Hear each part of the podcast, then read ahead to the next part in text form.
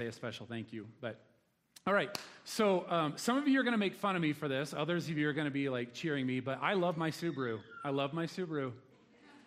Deal with it, Justin.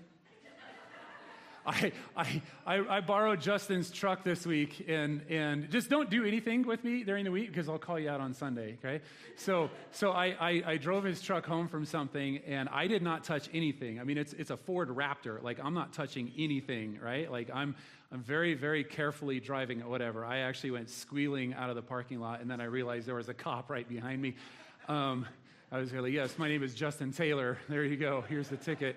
Um, but he texted me. He goes, What did you do to my truck? And I said, What? I just spun the tires a little bit. You told me I should, you know. He goes, No, my horn sounds like a Subaru. It's like, You're welcome. You're welcome for fixing it. So he said it. Then he proceeded to describe it. There was like a clown car. I was like, Hey, come on now, come on now. So, but no, I actually, we, we bought our first Subaru a couple years ago, and, and the first one was amazing because there's all sorts of safety features on it, right? Like, I, I it was just so much, it was very cool. Um, one is the auto braking feature. I didn't realize that, but Nicole and Tatum were actually crossing Mountain View Corridor up on Harvest Boulevard, and, and they had a green light, and someone just ran a red light. And Tatum was like, Mom, that was amazing that you slammed on the brakes so quick. She goes, I didn't touch anything. And they said it was like beep, beep, beep, and then it locked up. And it kept them from getting T boned on the side. And instead, they got hit on the front corner. And, and it was just amazing. Like, it could have been so much worse. But, but Subaru had safety features, stuff like that. Another one is really, really handy, especially for living a thousand miles away from family, is this thing called uh, adaptive cruise control. Anybody have adaptive cruise control? Basically, you set it, and then you take your foot off the gas and the, and the brake, and, and it, just, it just regulates itself. So I literally it's about 25 minutes to I 80, and then it's like 11 and a half hours on I 80. And, and when we're going, the only time I touch the gas or the brake is when we're pulling over to use the bathroom or get some food, right? It is so nice because it automatically, you know, just ha- has you right in line and everything like that. And I, it helps me because I road rage a little bit. I'm very open about that. And so it's nice because I'm like, I'm just going to let Subaru take care of this for me, right? Um, but there is one safety feature that they have not dialed in yet, and it's called the auto steer. It is a joke. Basically, the whole principle, it has the, the steering wheel logo and then this thing like that. And you're supposed to hit that. And what it does is it reads the lines next to you. And if you get too close, it's supposed to like kind of gently bring you back over, right? And what happens is that if you have that on, you're trying to drive the car and it's constantly like, like that and or like that. And it literally will ping pong you back and forth.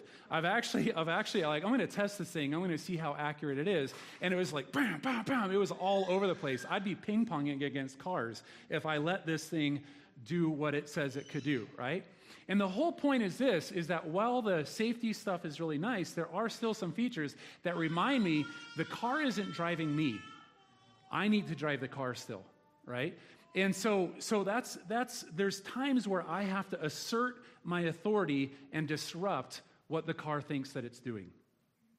How often in life do we go on to autopilot? How often do we just think, I'm going to set it, forget it, it's going to take care of itself? And we just kind of coast through life. And all of a sudden, next thing you know, it's kind of like, wait a minute, how did I get here? Why am I here? What is going on right now?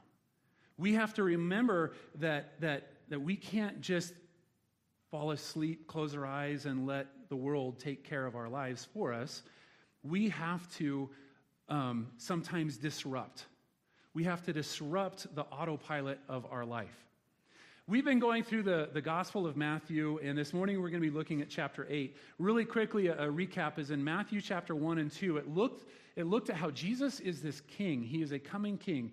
The nation of Israel had been waiting for the coming king, the Messiah, the Savior, to save them, to gather them together, and to, to reinstate them as God's chosen people in the world. And so Jesus comes onto the scene, and, and through a lot of different things, we see it is clear that Jesus is the promised king.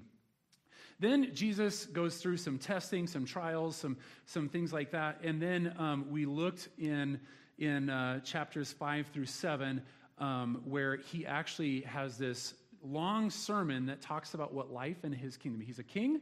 Kings have kingdoms, and so what is life in this kingdom's uh, this king's kingdom going to be like? And we just finished up a three week uh, look at the Sermon on the Mount.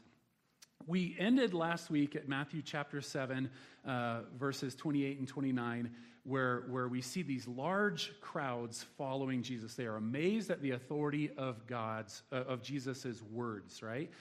This morning, we're going to see that people are equally, if not more, amazed by the authority of his deeds. So, Matthew chapter 8, we're going to dig into it this morning. You can follow along in your Bible, on your phone, up on there, wherever. Uh, but we're going to be looking through the entire chapter 8 this morning. Okay, let's dive in here. Verses 1 through 4. Large crowds followed Jesus as he came down the mountainside. Suddenly, a man with leprosy approached him and knelt before him. Lord, the man said, if you are willing, you can heal me and make me clean. Jesus reached out and touched him. I am willing, he said, be healed. And instantly the leprosy disappeared. Then Jesus said to him, Don't tell anyone about this. Instead, go to the priest and let him examine you. Take along the offering required in the law of Moses for those who have been healed of leprosy. This will be a public testimony that you have been cleansed. Okay, there's a lot going on here. Really quickly. First of all, leprosy was a scary disease. Today, it's kind of like, oh, what's this rash, doctor, right? But back then, it was kind of like any type of skin blemish, you were just scared that it was going to be leprosy. Leprosy, nobody really knew what it came from, and nobody knew how to cure it. And so it would like eat away at your flesh, and, and it, was, it was not only like physically disgusting and painful, it was spiritually unclean. And so to have leprosy, you actually were an outcast you were, you were religiously unclean. And so what happened is that you were cast out into a, to, to live the rest of your miserable, painful, excruciating life in a leper colony. And so it was like literally a city of the dead. They were considered walking dead because that was a, pretty much a death sentence. Very, very rarely was anybody ever recover from leprosy. And so what's crazy here is that the radical disruption that this leper did. He broke the law. Someone with leprosy, literally, as they would see people unclean, unclean, they would have to yell out their uncleanliness status so that other people could walk away and not be um, uh, like, like, just, you know, uh, get their uncleanliness put onto them, right? And so instead of saying unclean, unclean, he comes towards Jesus. Let's not let the significance of this slip by us. He broke the cultural norms, he broke the religious laws. He went to Jesus, he trusted Jesus. What did he do? He fell on his knees in front of Jesus. That is respect. And then what does he call him? Lord. That means he surrenders his life. He had no other choice but to fall on his knees and say, Lord, save me. Now, that's pretty miraculous, but what's even more miraculous is how does Jesus handle that? Ew, gross, get away from me, right? You are going to make me unclean, and, and then I'm going to have to do all this. Like, just get away from me, right? No, he goes towards him, and he touches him, and he heals him. That is significant. Last a couple last few weeks we've been talking about in, in the book Gentle and Lowly how how God's orientation towards us is that of towards us. Instead of being afraid of the clean becoming unclean, he is clean that cleanses the unclean. Does that make sense? Guys, that is significant. Because when we are low, when we are uh, depressed, when we are feel unworthy, when we're struggling, and we say, "Well, God can't love me," that's what He does because that's who He is. And so, no matter what we're facing, He will meet us in the middle of that, right? And so we need to trust Him, we need to respect Him, we need to surrender to Him. We need to allow Him to touch us even when we feel untouchable. Now, here's the cool thing is that Jesus is God incarnate, right? Like, he is the creator of all things. He spoke the, the world into existence through his word. He didn't need to touch him. What's the significance here? He still does. He wanted to prove the point that I know you, I touch you, I, I, ex- I, I recognize who you are, and I meet you in that. Now, what's interesting is the end of this, he says, Don't tell anybody, right? Just go home, don't tell anybody.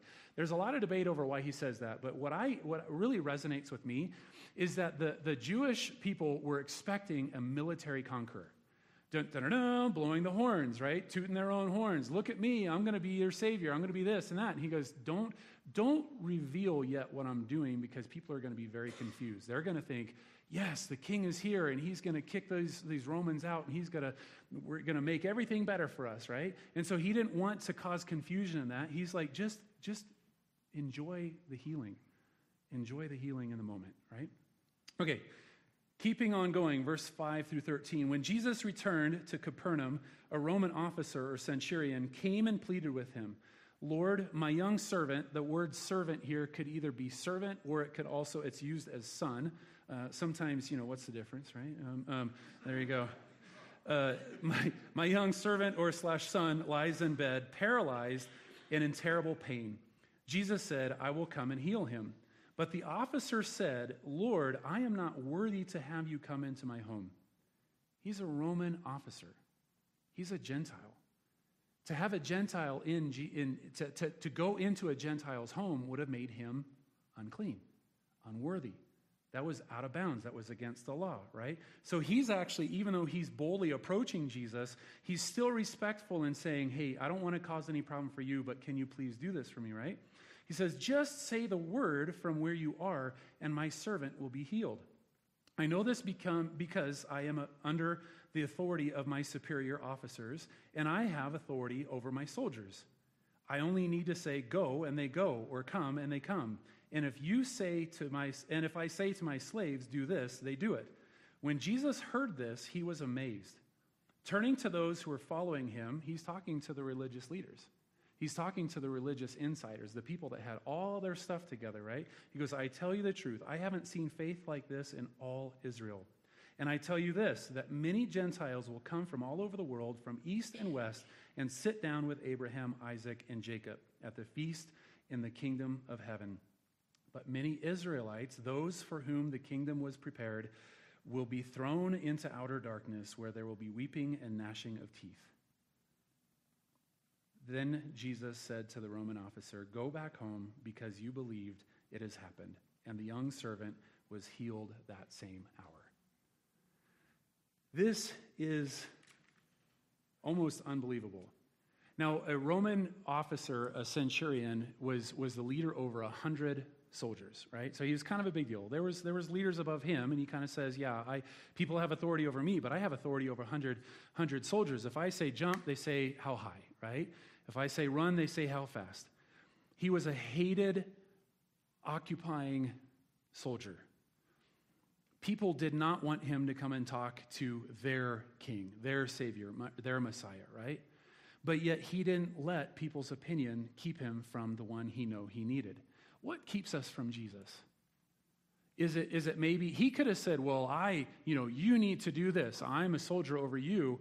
You need to do this, right? His pride could have kept him from Jesus or a sense of insecurity. Uh, I'm not worthy, I'm not whatever. He did not let anything keep him from Jesus. The officer allowed Jesus to disrupt his authority. Now, again, there's a nugget here he says he gets his authority from the Roman emperor himself. Now, what's really cool is that, well, it's not cool, but um, it's cool what he does with it. The Roman emperor was considered to be divine, he was God. So it's not like, hey, let's go, you know, here's our president, right? Here's the emperor. It, they viewed that the Roman emperor was actually divine. He was a God that needed not just to be followed and served, but needed to be worshiped as God. Um, and so by saying Lord to Jesus, he turns his back on his nationalistic pride, his identity as a Roman soldier and, and officer, right? And he, and he puts his faith in this Lord King Jesus instead.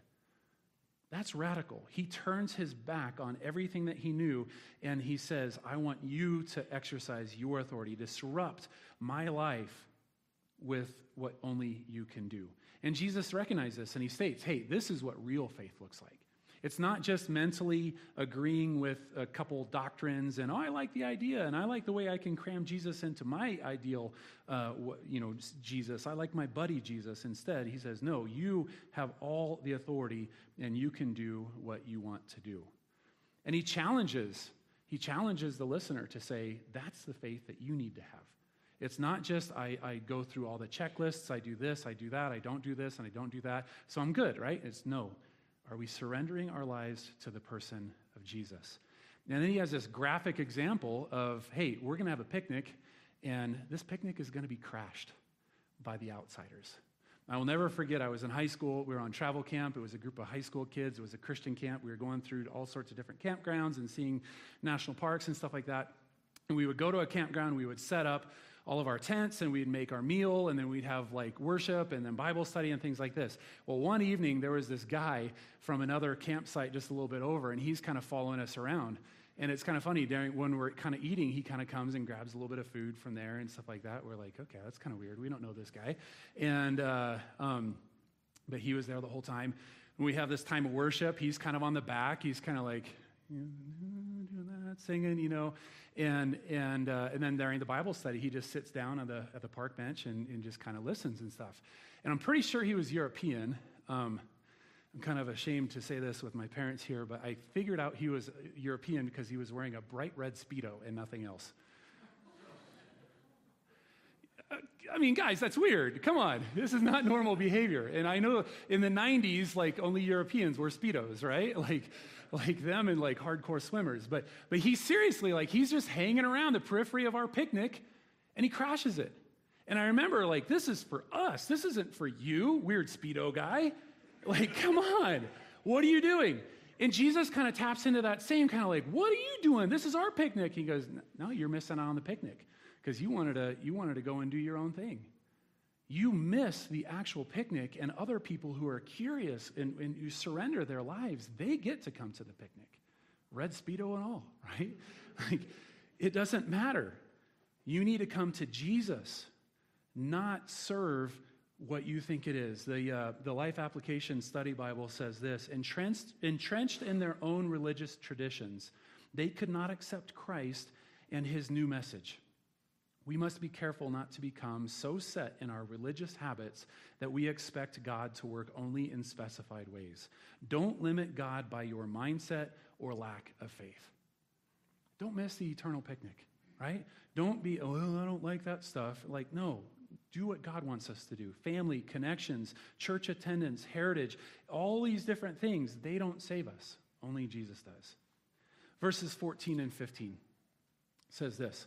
When Jesus arrived at Peter's house, Peter's mother in law was sick in bed with a high fever. But when Jesus touched her hand, the fever left her. And they got up, she, she got up and prepared a meal for him. this is come on guys this is funny right like like she's sick in bed with a fever okay first of all you never touch someone in this culture who had a fever because they were unclean and Jesus is a man, she's a woman. Men didn't touch women who weren't their wives. Jesus breaks the barriers and touches this sick woman, heals her. What does she do? Hey, what you want to eat? Sounds like some some people that I know, right? Like like she just gets up and and the first response is, "Thank you. How can I serve you?" She literally gives herself. He he disrupts her her existence in this and she just, "Hey, what what do you want to eat today?" right? Then verses 16 and 17. That evening, many demon possessed people, you know, just a normal Tuesday night, just a bunch of demon possessed people come on over, um, were brought to Jesus. He cast out the evil spirits with a simple command. That's what the New Living Translation says. NIV and the actual Greek word here says, with a single word. I wish I knew what that word was, but I like that he doesn't include it because the point isn't that word, it's his word, his power.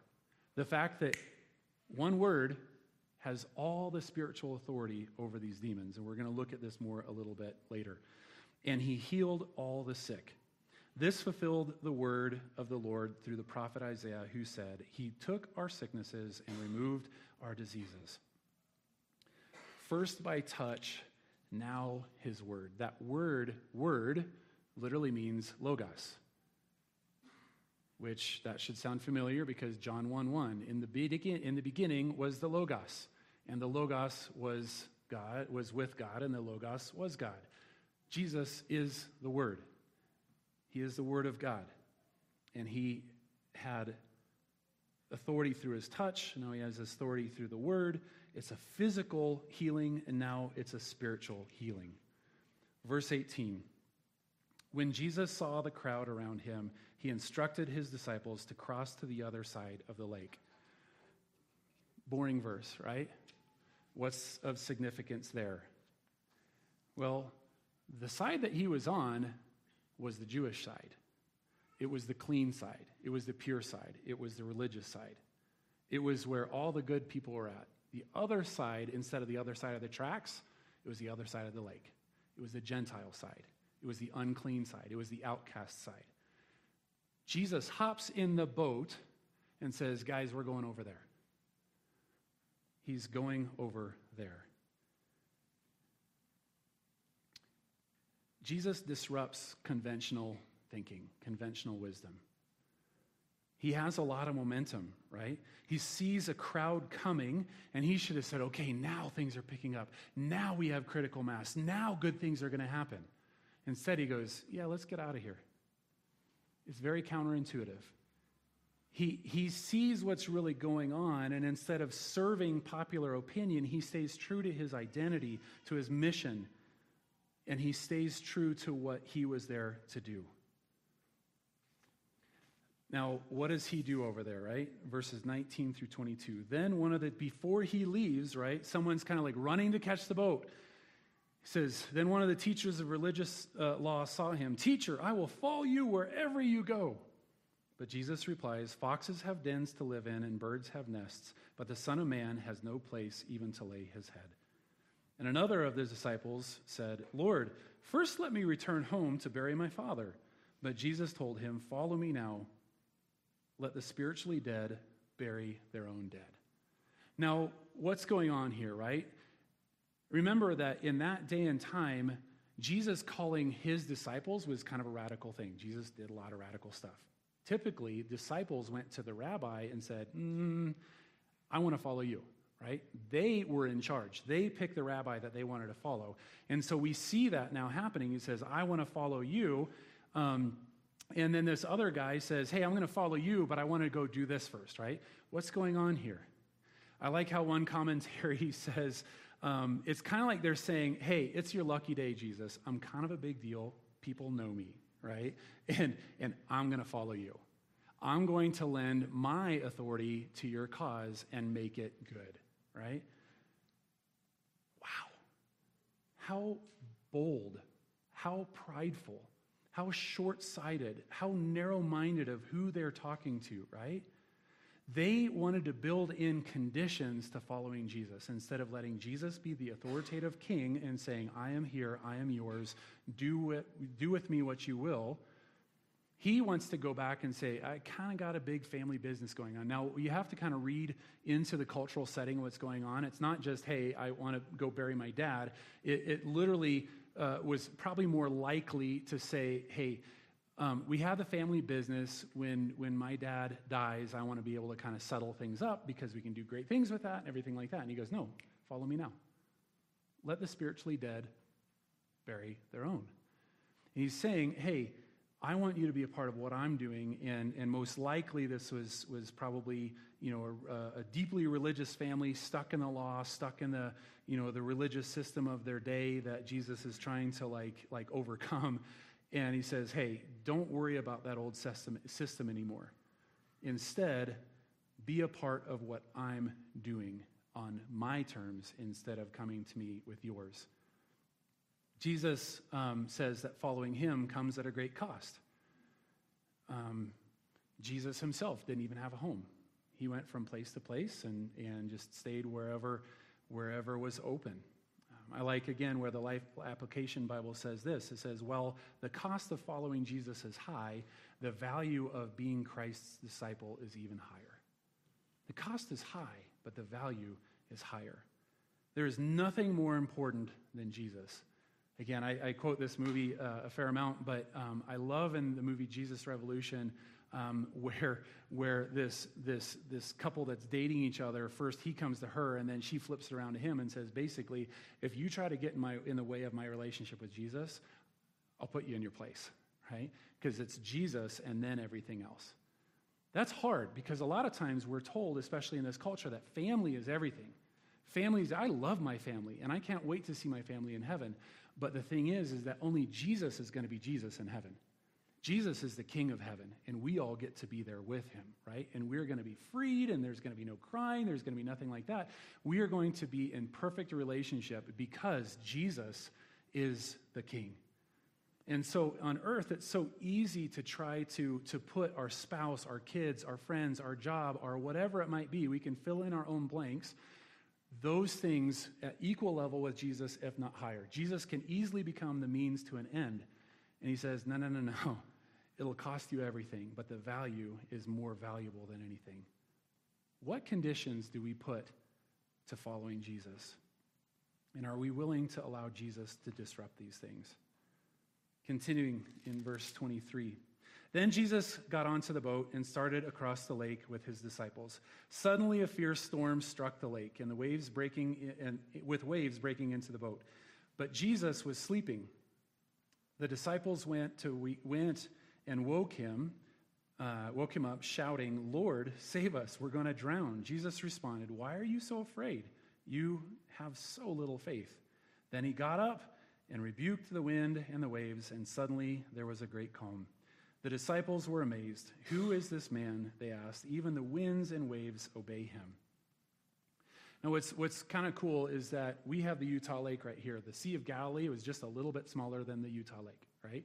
And we know massive storms come on here. Like just someone the other day was out kayaking, the mom and daughter, and and the, the, the storm hit and they had to get they, they had to be rescued by some jet skis. Like it could have been deadly. And, and we know a couple years ago a couple girls got caught in a storm and they, they died you know?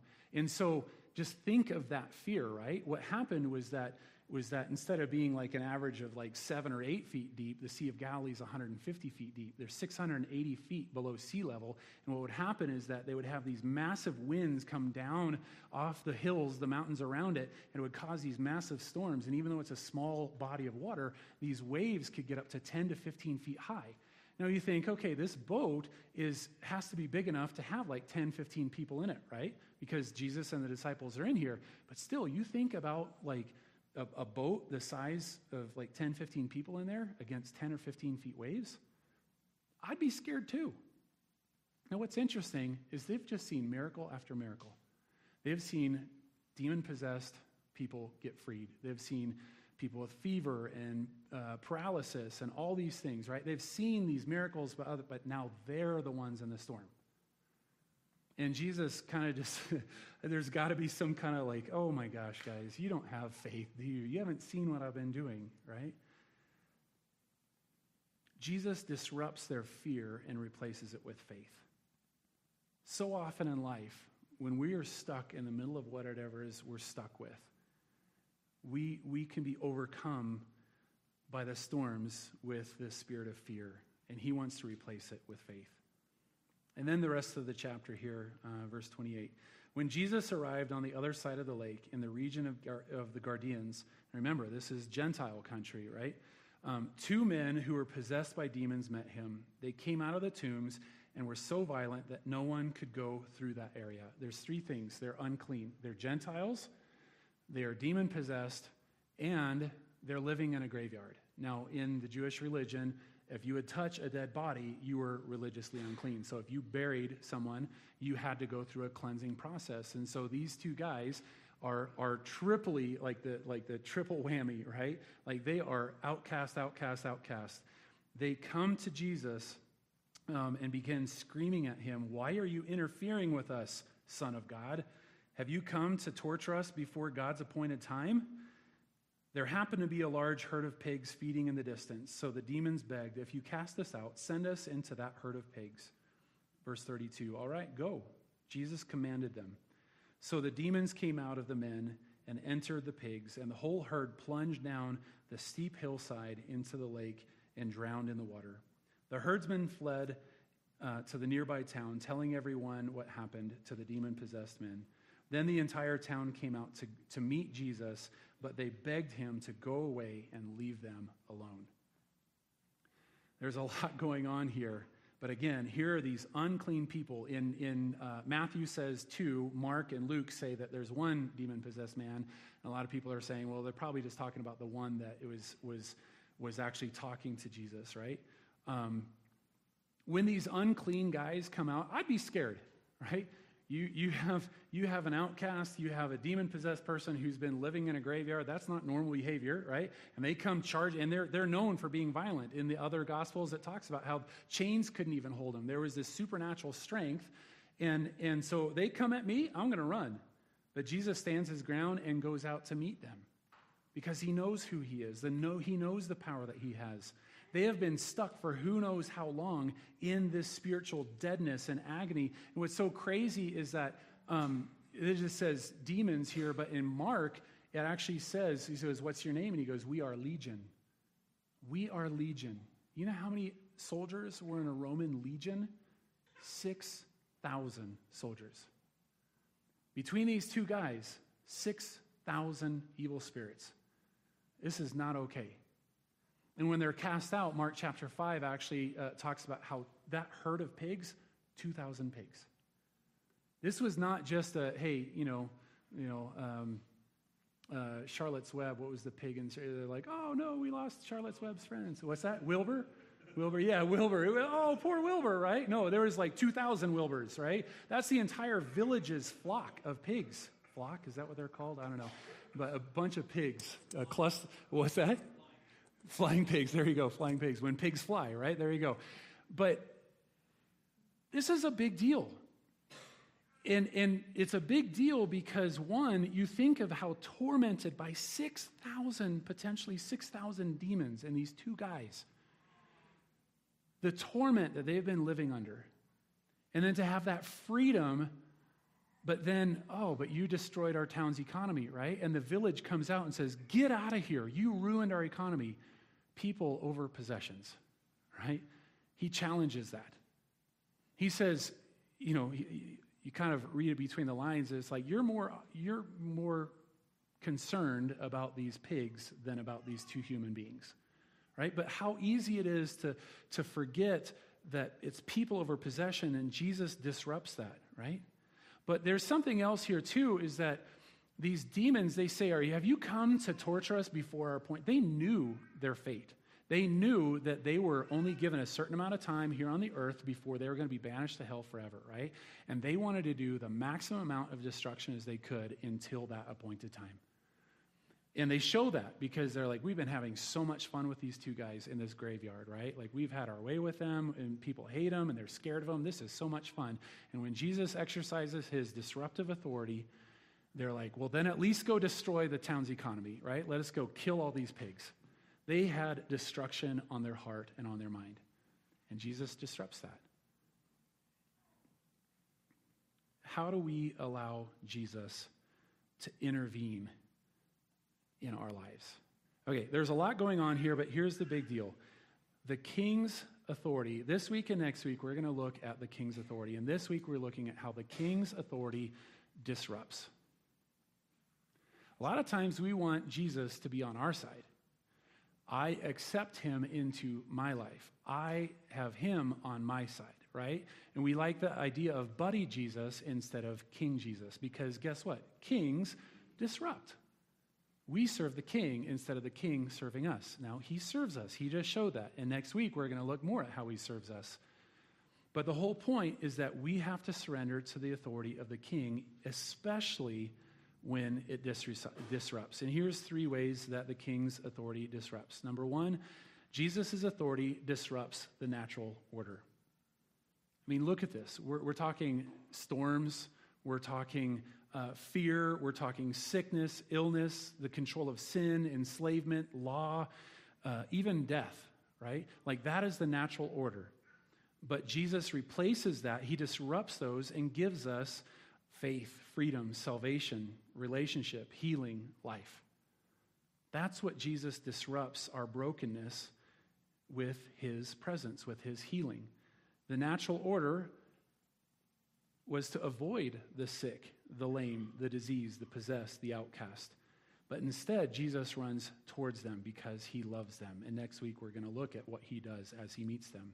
Number two, Jesus' authority disrupts the things outside of us, but also inside of us.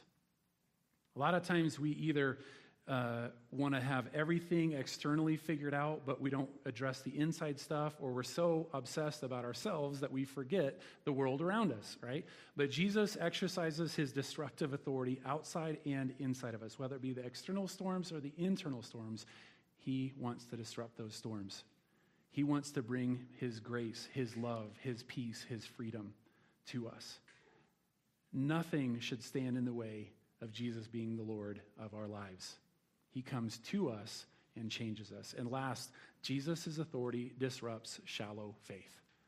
So often it's easy to say, Yeah, I'm a Christian. I'm a Christian. I go to church. I do this. I do that. And life should be good, right? Like I've given him a little bit. Now he should give me a lot, right? Instead, we need to run to him. We need to get on our knees and we need to say, Lord. We need to trust him. We need to um, uh, respect him. We need to surrender to him. We need to allow Jesus to exercise his disruptive authority over our, the auto steer in our lives, the autopilot of our, of our lives. We need to let Jesus take over and determine who we are, where we're going, what we're doing, and everything. So, to close out, moving from knowing to doing, from belief to action. Number one, there's, there's two things I'm going to invite us to do this week. Number one, watch for how we handle disruptions in our lives. Some of us love change. Some of us thrive on change, right? Like we could just always be changing, but others of us like don't change anything, right? Like we laugh with our oldest when we moved to Utah. We came from a, a, a, big yard in the middle of the country, we had tons of grass and tons of fields around us and stuff like that. And then we moved to our yard where we had a side yard, but like no backyard, right? And I, like I dug up some of the grass to put in a fire pit, and he was so mad at us. We even laugh to this day. He was so mad, and I said, "What? We're gonna have a fire pit, but but we don't have any grass. Leave the grass, Dad." Right? Like he did not want anything to change. Well, then over the last ten years, he and his buddies have spent countless hours around that fire pit, right? How do we handle the disruptive authority of Jesus in our lives? Our, our time, our money, our resources, our possessions, our plans, our relationships, right? How do we allow Jesus to interrupt, to disrupt our status quo?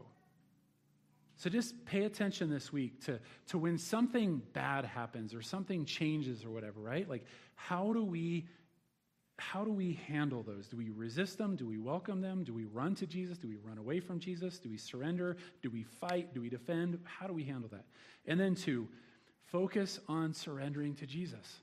Listen, let the Spirit speak to you. Let God's Word speak to you. I'm telling you, if we are spending time in God's Word, it is unreal how often the Spirit will just like open our eyes to what's going on in the unseen world whether it be our heart or what's going on around us. But we need to focus on actively surrendering our lives, our thought life. Um, I love the verse from 2 Corinthians chapter 10, verse 5 that says, Take captive every thought and make it obedient to Christ Jesus. The battlefield of the mind is, is pretty bloody sometimes. We don't realize it, but a lot of times we either murder other people or we allow ourselves, we just beat ourselves up instead of taking them captive and making them obedient to Jesus and allowing Him to disrupt whatever it is we have going on and to bring it to His order, to His grace, to be covered by His grace and His love and His transformation. We are called to be new creations. We are new creations when we surrender our lives to Christ. The old is gone and everything has become new. Amen? So let's, let's week, let's pay attention to the disruptions and, and let's invite, invite Jesus to disrupt the status quo of our lives. Let's pray. God, we thank you so much for this morning. We thank you for the fact that you are the king and you are a king with a ton of authority. You have all the authority. God, forgive us when we fight that, when we want to hold on to what we've created, what we, what we think is what we need to do or be. God, help us to to pay attention to that disruptive nature of your spirit, of your word, of your presence in our lives. God, because we know you're not going to hurt us just to hurt us. When we experience that pain, we know that it's, there's a breaking that goes on because healing is on the way. There's a tearing because there's a mending coming. There's a surrender because there's a receiving. God, each one of us here this morning, each one of us that are listening online or watching later on, God, this is true for all of us. You love us. You run towards us. You reach out to us. No matter what we've experienced, no matter what has happened, no matter what other people say, God, you draw us to yourself. You are active in our lives. You want to pursue that disruptive healing. You don't want us to just go through life the status quo. You want us to experience the fullness of a relationship with you and all that comes with it, God. And you also want us to share that relationship. God, help us to experience you in such an irrefutable, undeniable way that, God, just like anything else that we like in our life, we want everybody else to know about. Help us to be ambassadors of your goodness, of your good rule in our lives in this world. God, we love you so much. We thank you so much for loving us first. Praising your name.